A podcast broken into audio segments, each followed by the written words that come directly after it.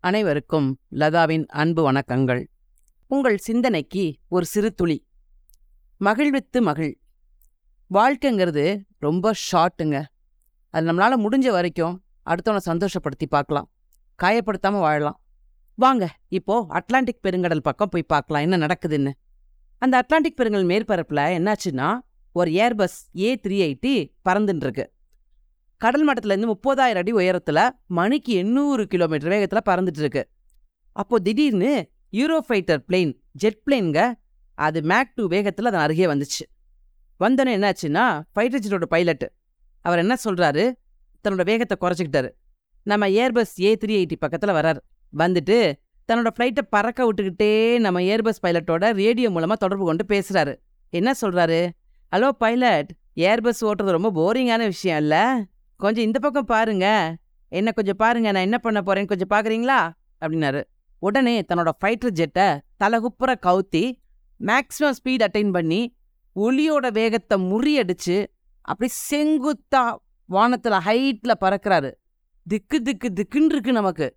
அதோட விடல அவரு. அந்த ஹைட்லேருந்து எகைன் ஒரு டைவ் அடிச்சு எங்க தண்ணிக்குள்ள விழுந்துருமோன்னு பயப்படுற அளவுக்கு அப்படி கடல் பரப்புல போயிட்டு ஒரு லூப் அடிச்சு திருப்பி அதை வேகத்தை ஸ்மூத் பண்ணி ஏர்பஸ் பக்கத்துல கொண்டு வந்து அந்த பைலட்டை பார்த்து கேட்குறாரு எப்படி?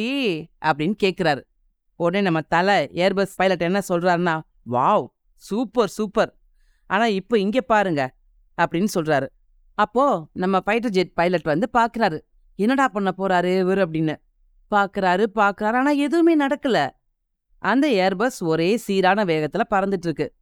அஞ்சு நிமிஷம் பார்த்தாரு. அஞ்சு நிமிஷம் கழிச்சு நம்ம தலை ஏர்பஸோட பைலட் என்ன சொல்றாரு? இப்போ என்ன சொல்றீங்க? அப்படின்னு கேட்குறாரு ஜெட் பைலட்டுக்கும் ஒரே குழப்பம். என்னடா நீ எதுவுமே பண்ணலையே? ஒரே சீரான வயத்தை தானே போய்கிட்டு இருக்க? அப்படின்னு கேட்டாரு. நம்ம தலை சிரிச்சுக்கிட்டே என்ன சொல்றாரு? நான் என் இருக்கையை விட்டு எழுந்தேன். பின்பக்கம் பாத்ரூம் போயிட்டு வந்தேன். அப்புறமா சூப்பரா ஒரு கேக் சாப்பிட்டேன். சாப்பிட்டு சூடா ஒரு காஃபி குடிச்சிட்டு என்னோட பணியாளர்கள் எல்லாருமா சேர்ந்து மூணு நாளைக்கு ஃபைவ் ஸ்டார் ஹோட்டலில் தங்குறதுக்கு ரூம் புக் பண்ணினேன். இதுக்கு யார் தெரியுமா ஸ்பெண்ட் பண்றா? என்னோட பாஸ் தான். இதெல்லாம் உங்களால பண்ண முடியுமா? நான் இவ்வளோ வேலையை முடிச்சுட்டு வந்து இங்க உட்காந்துருக்கேன் உங்களால இதெல்லாம் பண்ண முடியுமா?